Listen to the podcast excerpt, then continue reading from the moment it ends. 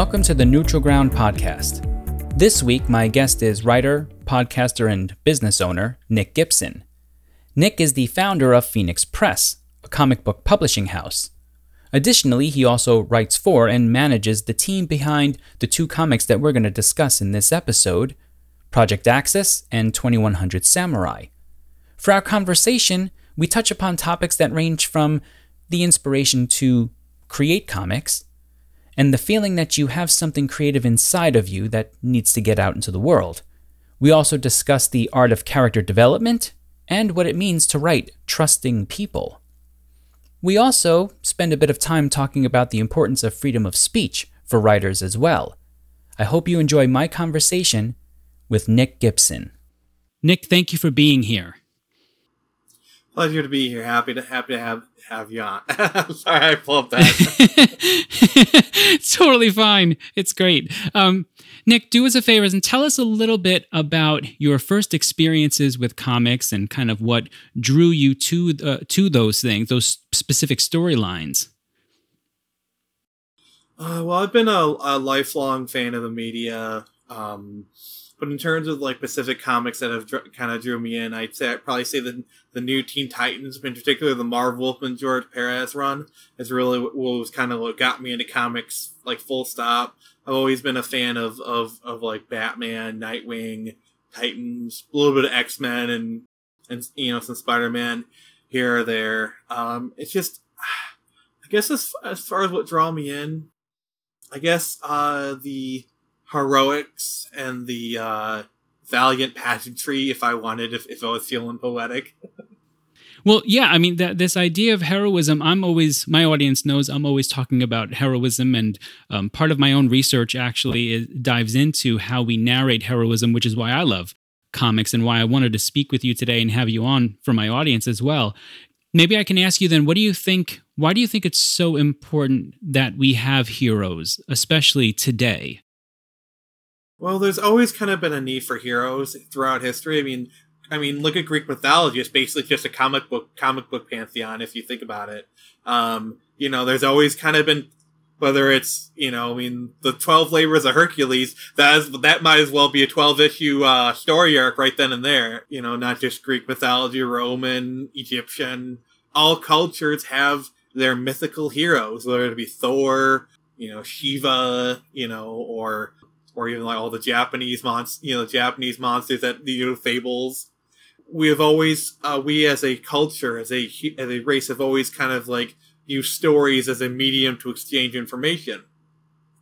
Like, for example, the the uh, in, in Japanese mythology, there's a kappa, which is kind of like near rivers, and it takes children who go near close to rivers. The whole purpose of that story is to make sure the kids don't play near rivers. And I always, and I, I kind of fascinating that they use the, the method of stories, you know, or even like uh, the Grimm fairy tales, Hansel and Gretel, all those other ones. We communicate morals, messages through stories. I mean, oral, that's the reason why we have a whole thing called oral tradition.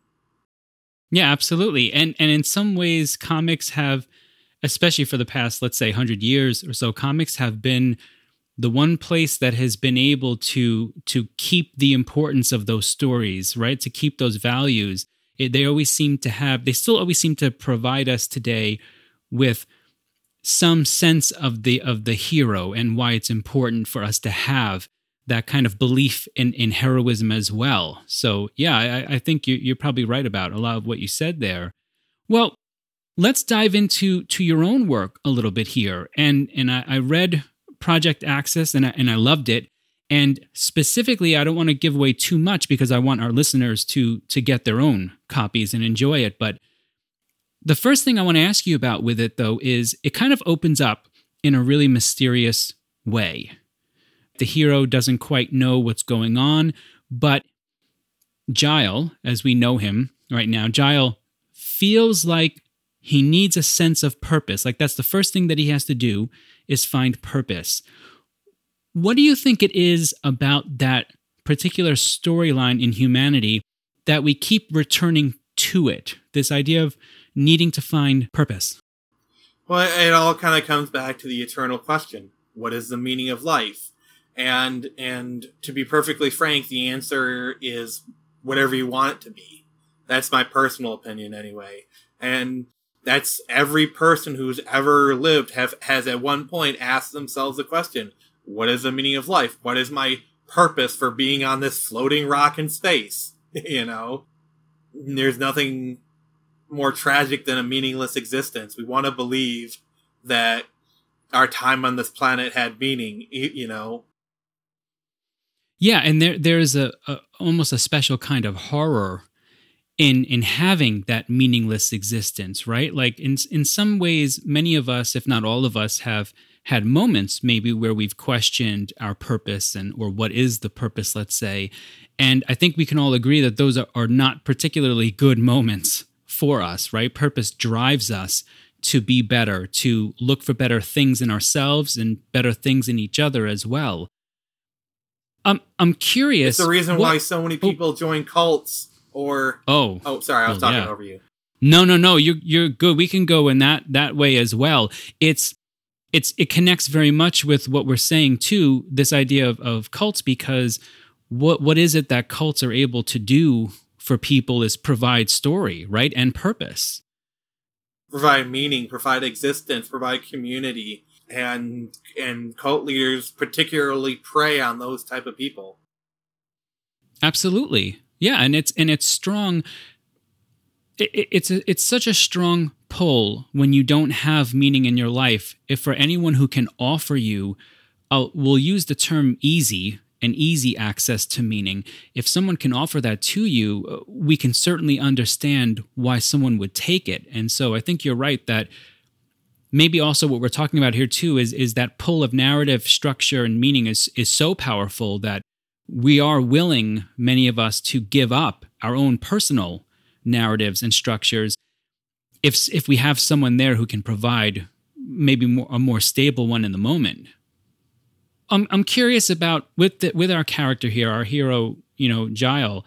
Can you tell tell us a little bit about where that character came from with you? What were you thinking about when you started creating the character?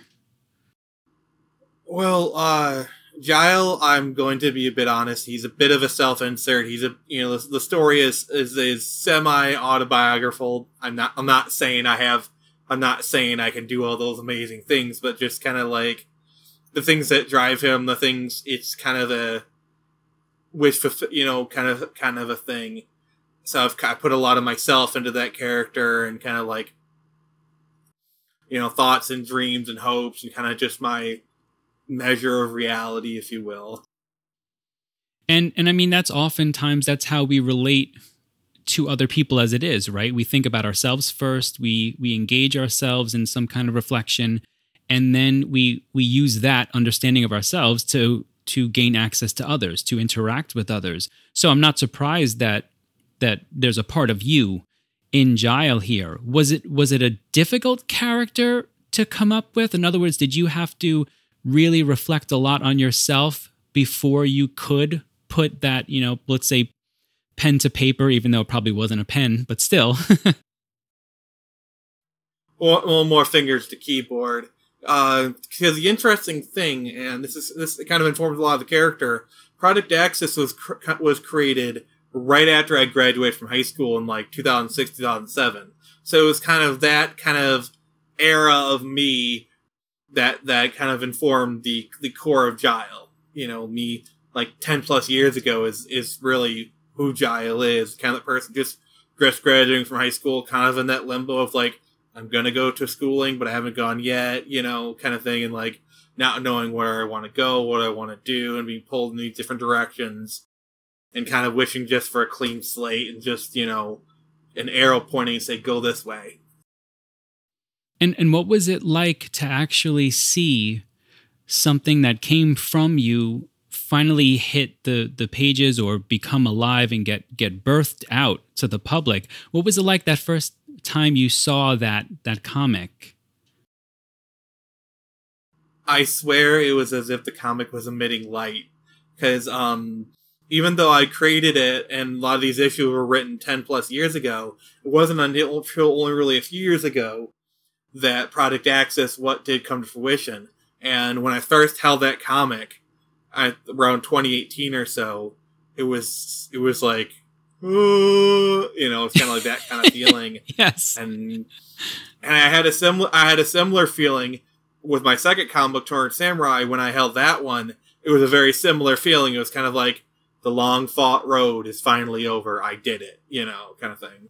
And did you have times during that that period where you thought, you know, either you thought this isn't going to happen, or you know what, forget it. I just I give up. Were there? Did you have those times there? I mean, for the longest time, I had given up on Project Axis. It was kind of Hmm. I was still attached to that company, but I was it was kind of in limbo. Uh, it was only really an opportunity came up where the owner he was trying to do another push for his company, and I had an artist that I worked with on a previous project, not related to comics, but that was more in the video game field, and he was willing to come on, and it just kind of happened from there, and all the pieces kind of fell into place. But it was like ten plus years I had to wait before I even got my shot. And how did you keep yourself? Because I think this is a story that a lot of people need in their lives to hear. How did you keep yourself then motivated to to stay attached, even though you said it, it wasn't really there? You had that moment where you were like, "I this isn't going to happen." There was must have still been a part of you that felt like, you know what, this needs to get out there. Though, how did you keep yourself motivated to do that? Well, honestly, it's just uh, the owner and me had kind of developed a friendship, and that's kind of what really kind of kept us together those years. I kind of pursued other things, like I tried to go to college for animation. Hmm. That didn't really work out. I mean, I got an associate's degree, but didn't really pursue it beyond there. Um, it was still kind of on my mind here and there, but it was really, I, I was attached to this video game project, and then that kind of didn't go that well. And then when the comics, that's kind of what set me on this path, and I started writing again. You know, I kind of like, hey, I forgot how good I am at this. You know, it's like I'm, you know, blah blah blah. And then uh, I left the company, and that kind of just gave me the lit the fire under my belly to be like, you know, I'm gonna do this. And that's kind of I've been riding that train since. You said you it, you leaving the company lit that fire in you. Is that even to a degree your kind of moment of of kind of call to heroism that now this is on you. You got to go do this yourself. Yeah, the the way the way that it kind of happened, it's a bit. Um, are you familiar with the? There's an episode of Futurama where like Bender's doing like a theme park. He's like, I'm gonna create my own theme park with blackjack and ladies of the night. You know, I'm, I'm trying to keep this PG. um, exactly, you know. but it's one of my favorite um, lines. so yes, I Go ahead. so it's so basically my march my marching motto was I'm gonna create my own company with blackjack and you know um and so that's base that was basically my my marching motto you know Yes. blackjack and blah blah blah Uh-huh. you know um Yes, I know the exact and that line. was basically my rallying cry That's fantastic. i That's know i'm just trying to keep this pg i'm trying to keep this pg so, I like, appreciate you it, know. but but um, those of those people who know the line that you're referring to absolutely are laughing with us, yes, because they know that the sentiment there. That that's Yeah, so it's like- fantastic. you know that was that was my rallying cry that was my Mhm. ral- rallying cry That's great. It's so, you know, it's so difficult too because we all have these kind of, I guess there's sometimes they're called these gut check moments when you have to everything seems so low in the the hero the hero's journey to a degree and you have to find a way to keep that idea alive and to keep moving forward even if if it's only you. You're the only one who believes in that idea. So it sounds to me like you really were able to keep that going and that's kind of that's pretty wonderful Yeah, this I I I kind of liken it to life forcing me down a certain path because even leading up to this, I was getting really frustrated, and I was talking with my artist about forming my own company. Like, so it's not so it's not like this idea was new to me. You know, even before I le- I left the company, I, I the the talk had been had. But my thing was like, you know what? I'm gonna I'm gonna stay here, learn some more, and when I'm ready, you know, I'm I'm gonna Mhm. do it. But life decided, you know what? You're ready now. Boom. Yeah, And, sometimes uh, we need that. and yeah. uh, turns out I was.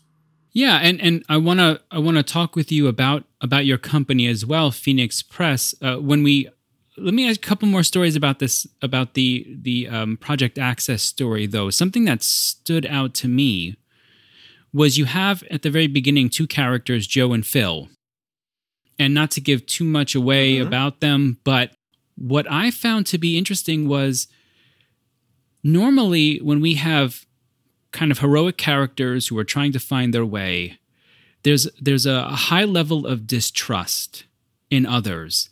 And yet something about Joe and Phil, these two characters, Giles trusts them right away. And I'm curious, do you have a thought Mhm. behind going that route by saying I want to have this kind of trust right away as opposed to the usual distrust? Was there anything behind that? Uh, I, I, mean, I would like to uh, claim that I'm some thoughtful artiste and say, "Oh, I have this grand plan and I had this whole thought process." But, but no, I needed to move the story forward, and that's how I chose to do it. And it's really as simple as that. I'm not gonna, cl- I'm not gonna claim to be something I'm not. No, that's totally fine. Absolutely. And it, it but just I will say this though: Yeah, go ahead. uh, Phil and Joe are actually based off of my real life grandparents, so that that did kind of inform a lot of their characterization. Was was uh, my real life grandparents? Well, that that's fantastic. That's great that you you found and and I mean I think most people do this. Most people who who write and who have some sort of creative medium, again, they they look to themselves, right? To some degree, and they take from what life has shown them. So you you can see that kind of there's a, a, a beautiful kind of intimacy between the two of them, between Joe and Phil, that you can see right away. You can almost sense why a stranger would find them to be very trustworthy. They're very caring in that way. Is that is that the element that you wanted to come through most of all? You think is that caring? Yes, kind of like that elderly, kind of like taking in, caring for someone, like that kind of element. It's a, it's a bit of a trope in fiction. I'll, I'll admit, you know, like lost amnesiac hero gets taken in by elderly couple and kind of nursed back to health. I'll, I mean, it's a bit of a, a bit of a trope, but it's one that I, I actually kind of really like. You're right in a lot of ways that it there's a trope there about it, but there's also a common I would say a common theme today too of of cynicism as well and a kind of distrust of others, right? And I think maybe that's why it spoke to me more than you might have even thought at the time when you had written it back then Hmm. was because there's something beautiful about it today. And of course, you couldn't have known this back then. But today, when we seem to be so distant, both, you know, for pandemic reasons and just in general at times distant, having that image of those two, of that, that loving couple, the caring couple, does bring a sense of hope, at least a little bit, where maybe you you didn't even know you were doing that. Interesting. Never really And- thought about about it that way. It does kind of make me feel happy to bring joy to people. we never know when we're when we're doing that, you know, but it doesn't always happen. But I, I would say in that for me reading this comic, I it did hit me a certain way of how how wonderful it is to feel that trust in others, that trust in strangers, because very quickly they do establish that caring connection with Gile. And it's not something that to me comes across as a simply a, a way to move plot. I think you did a better job than you give yourself credit for here in terms of making it a believable moment with the way they speak to him. I've always kind of placed an emphasis on naturalistic dialogue. Like, uh, like I kind of go, I kind of look towards like Quentin Tarantino and how he kind of writes dialogue, where it's it's very kind of more, it flows really well, and people it just kind of feels more like people. Because the problem I have with a lot of movies is these characters talk like screenwriters instead of mm-hmm. actual people. You know, the way they talk, it just feels very unnatural. And in some movies, that's fine. But in a movie where it's set in our world and it's supposed to be realistic to a degree, I want my characters to talk like people, and that's kind of really where I feel Quentin Tarantino really shine. I mean, that's kind of what one of the things he's most famous for is Quentin Tarantino dialogue. And it does. It comes across very natural, the dialogue, and and connects well, I think, with with the reader. Well, let me let me ask you a little bit about not giving away too much, but what what can readers who want to keep up with the comic, what can they kind of expect in terms of the uh, of the feel of the comic or trajectory of it? What what can they expect as they continue with this story? Well, uh, the first the first story arc is about four. It's about four, maybe five issues long, and it basically you'll basically see uh, Giles kind of go on a, a journey, like kind of like the initial journey to find his his uh, creator, the you know the the man behind the project, if you will. And some things happen, and then uh, you know going forward, he, he may fall in with a a group that's trying to take down Nebula Corporation and you know, for them it kind of becomes a bit of a spy caper, you know, corporate espionage kind of book. I'm I'm talking very generic broad strokes here. Sure. That's kind of where things are heading. Great. Okay. And and in terms of your second comic as well, which I also had the, the pleasure of reading here, Samurai 2100, right? That has a very different feel to it, but something that right away struck me was this this character of the village lore master. Can you can you tell me? I know it doesn't he doesn't show up for very long, but I find that concept to be really interesting. Can you tell us a little bit more about that? About what that character means? Well, uh, the thing is, you know, I, I say Songor is a re, is like a province, a, fict, a fantasy fictional province of you know, kind of like a province of Japan, and it is, but at the same time, it isn't. And I'm just gonna kind of leave that kind of branch sure. there for people to chew on. Um, but yeah, you know, it's it's uh, you know, he's kind of there. He might he knows more than about what's going on the village and the surrounding area more than they do. You know, that'll kind of be revealed in the future issues and whatnot.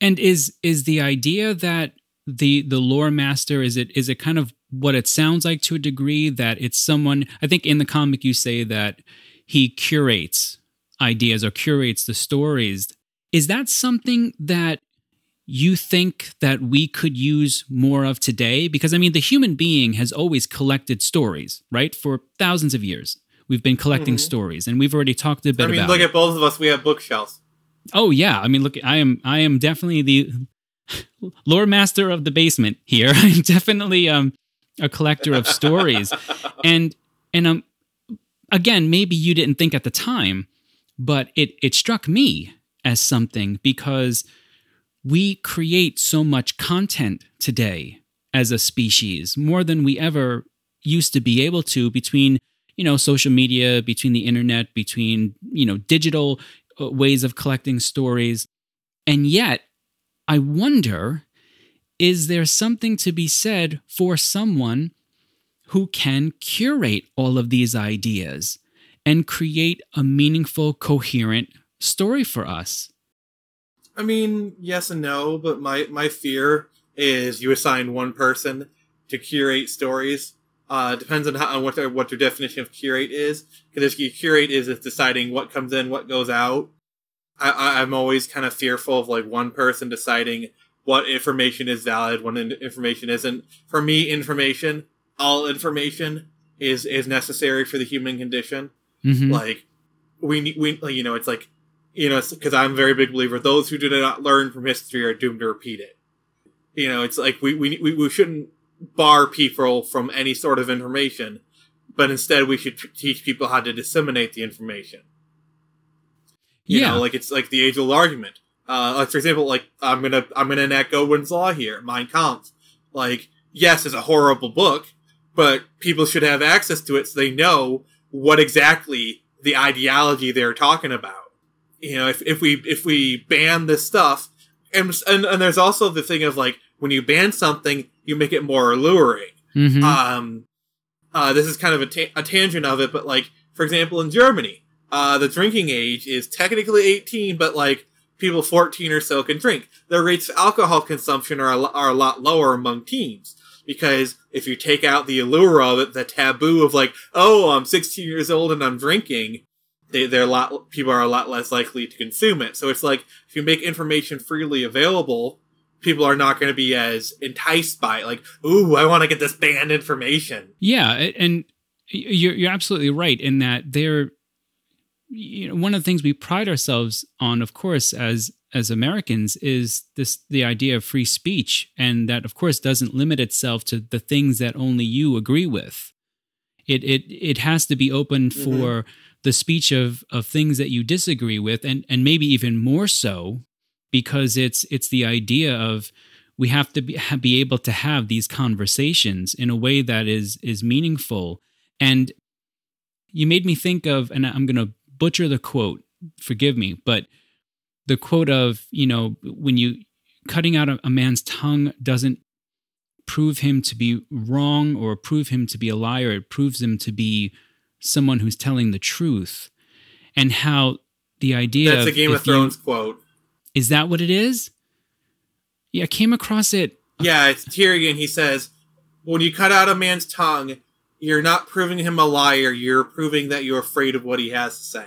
That's it. Yes. Oh, I didn't even know that. That's where it came from. It's a great quote, you know, and it's something that that pops into my mind every so often because of of the idea of what you said that you can you can elevate something by trying to suppress it to you know the highest level of truth because it's you're challenging others to engage it in a way that maybe they wouldn't have even engaged it if, if you just let it ha- let it out.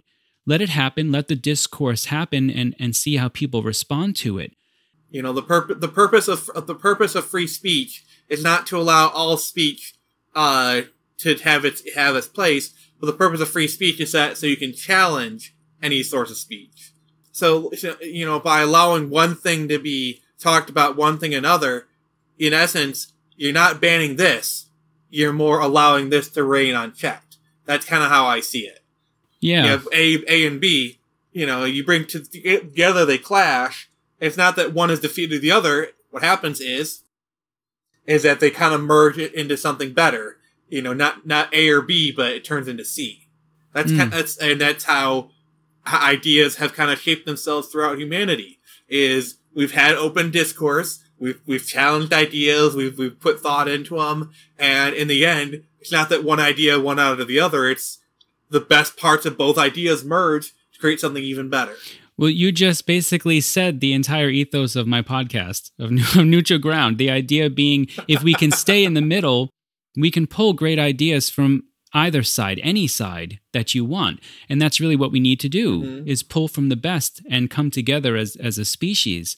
Yeah, I, I think you're absolutely right. And when I mentioned the the curating part, I, I think what I was thinking about is how do we pull together great stories that continually motivate us to further humanity and to be the best versions of of ourselves and maybe that's a great a great lead in to to ask you a little bit about your company here i, I still want to talk about Samurai 2100, but I think that's probably the best lead in here because, in a way, as the owner, you are going to curate stories and you're going to have a specific, let's say, kind mm-hmm. of ethos for your company.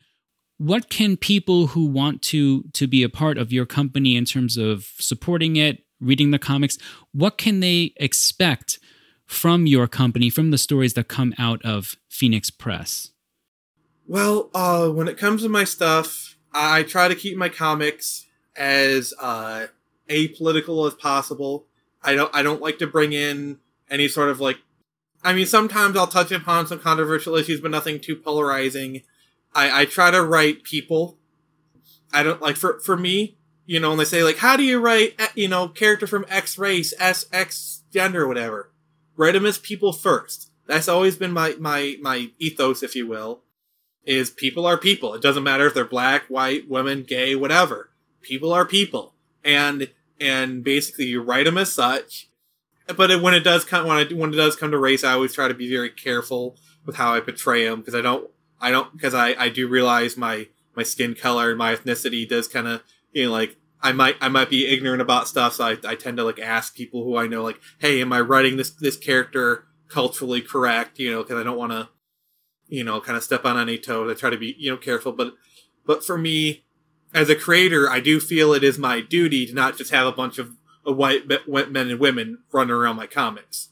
So I, I kind of feel me as a creator, I, it's kind of my duty to cr- put more um, people of color into my comics, you know, characters, heroes, and whatnot. You know, just just you know to more reflect our our, our actual world. Sure, and and and do you? Well, that that also takes me into Kiro here with with Samurai as well. Uh, um, you you mentioned about writing about characters. What was the the mindset behind uh, behind Kiro's story? He's kind of like your stereotypical like stereotypical hero and whatnot, where it's like he's gallant, he's he's brave and whatnot. He's reasonably intelligent. He's not like a, he's not like he's a dummy. But but the thing is, when he comes to this 2100 world, he's kind of naive. Like like yeah, he can kick people's butts, you know, and he's very capable in terms of of, of fighting.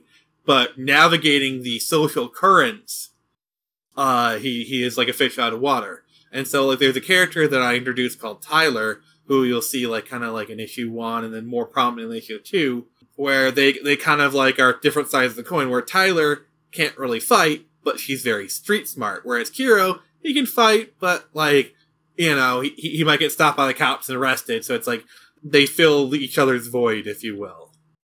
And and yeah, uh, Kiro is definitely kind of the the it's kind of the fish out of water story, and it's a very tough, it's a very dark world that he comes into. And I think something I wanted to ask you about was this is maybe a human thing as well as a writer thing. Why do you think it is that w- when we tend to write about the future, we tend to look at it as a kind of dystopian image? Why do you think we seem to be more comfortable writing about dystopian futures than, let's say, well balanced, really, really quite good futures. Why do you think that's the case? Well, it's kind of a multifaceted kind of thing. There is from from a purely pragmatic point of view, uh, writing a crappy future is easier to generate conflict, which is basically the core of any storytelling is conflict. So it's a lot e- like it's a lot easier to, to, to write a crappy world that because you can create a lot of conflict from it, create a lot of story ideas. That's from the pure pragmatic point of view. From a more personal perspective, I feel it kind of falls falls into a lot of people's cynicism, a lot of people's nihilism of, of how they see the world going. Because like when you look when you look at a utopia a utopian future, people look at it be like, oh, that's not going to happen. You know, that's that's that's uh, you know blah blah blah because they see our world now. Whereas um, a, a a dystopian future, you can actually like look at our world now and actually draw lines from there to there, and it just seems almost 100% realistic to a degree. Like, okay, yeah, I could see how this broke down, this broke down, and the things that are now, they get worse. Like, just to a lot of people, when, when, when you look at our world and you use that lens to view the future, you know, a cyberpunk future feels like inevitable to a degree you made me think of something from one of my favorite authors, Herman Melville, who said in, um, I think in his novel Mardi, he has a philosopher in that who says, far more people believe in hell than heaven. It kind of reminds me of how, like, in Star Wars, the difference between the light and the dark side of the Force, where the light side is, you know, um, controlling your emotions. It's, it's let's just say it's about the power of positivity, while the dark side is like giving into your anger, your fear. And they say the dark side is easier, more seductive, but it is ultimately corrupting. Versus the light side, it's harder to maintain, but ultimately, you know, one would say long term more powerful. That's kind of what their debate, but like, it's when you were, talking about that, that's kind of reminded me of like giving into anger, emotion. Like, why do you think all these articles they do hate bait, they do clickbait because they want to get people angry because it's easy to get people riled up and I, and I remember fellow creators talking about doing clickbait, and I said like, yeah, it's great for getting short term stuff, but it, people get burnt out on clickbait, and we're kind of seeing that now. Is is why all these like Vice, Fox, and all these places are starting to kind of shutter down because people are getting tired of of this kind of rage bait articles. Yeah, I actually just had this conversation in my classroom a couple of weeks ago. It was I asked my students what what do they think what what's the the emotion that runs the social media platforms more than any other. And, you know, God bless them. They were like uh, good stories, you know, happy stories. And I said, no, the research actually has shown that it's it's anger. Anger is the thing that keeps us continually engaged. And of course, like you said, you have stories like Star Wars and even, you know, go back much further, you know, Moby Dick and before that even shows how rage and anger can be something that actually fuels us continually. And there's always a draw to that energy that fuels us continually. But where does it lead? Well, self destruction, ultimately. And I see no reason to stop believing that today. I mean, it's an, I, I, I, I like to call it an eternal truth. Mm hmm. Absolutely. Yeah. Well, tell us tell us a little bit then, like you did with Project Axis. Tell us a little bit about where do you see or what can we expect of of the Samurai Twenty One Hundred world moving forward a little bit. Mm-hmm.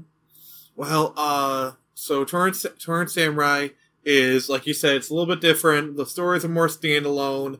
They're they're like they kind of have their kind of monster of the week, but they also have like kind of a plot that's going forward basically, you know, uh, Kiro's gonna get settled into his new place. You know, Tyler and him are gonna go on adventures and whatnot. More of the world is gonna be revealed. The enemy, that that kind of thing. Great. And Nick, I know we're we're short on time. You have you know uh, things that you have to do. Could you tell us a little bit about where people can look for your work, where they can find you as well? Well, as far as my work, you can find it on Comixology and GlobalComix. And uh, Tor- Torrent Samurai, you can find as well on Amazon Kindle. And then as for me, I am on Instagram, Twitter. I have a Facebook, but I don't really use it. But so, like, if you want to like the Project Axis page, go ahead. Don't really post on it anymore. I, I I got like 600 people, and I post something, I get like one like. So it's just kind of you know you know yeah, but the best way to get a hold of me is tweet it. Is is if you want to tweet at me how much I suck, just do a Twitter. I'll probably have you know you know, uh, and then Instagram I post a lot, so there's that too. Great. And and are there any final thoughts you want to leave uh, the audience with? I can only show you the door. You're the one who has to walk through it. Very true. Well, Nick, thank you so much for joining us here. It was a pleasure. Well, I hope you've enjoyed my conversation with Nick Gibson. You can find links to Nick's work in the episode notes below, as well as various ways to contact him. If you found the conversation enjoyable, please consider subscribing and or following the Neutral Ground podcast on your favorite podcast platform. Additionally, I also have a YouTube channel where I not only host episodes but also host guest appearances of myself on other podcasts as well so consider subscribing to that as well. And head on over to the neutralgroundpodcast.com, where you can leave me an email or an audio message to just let me know what you think of the show and also anything that maybe it prompted you to think about in terms of the topic at hand. As always, keep one foot firmly planted on the neutral ground and have a great day.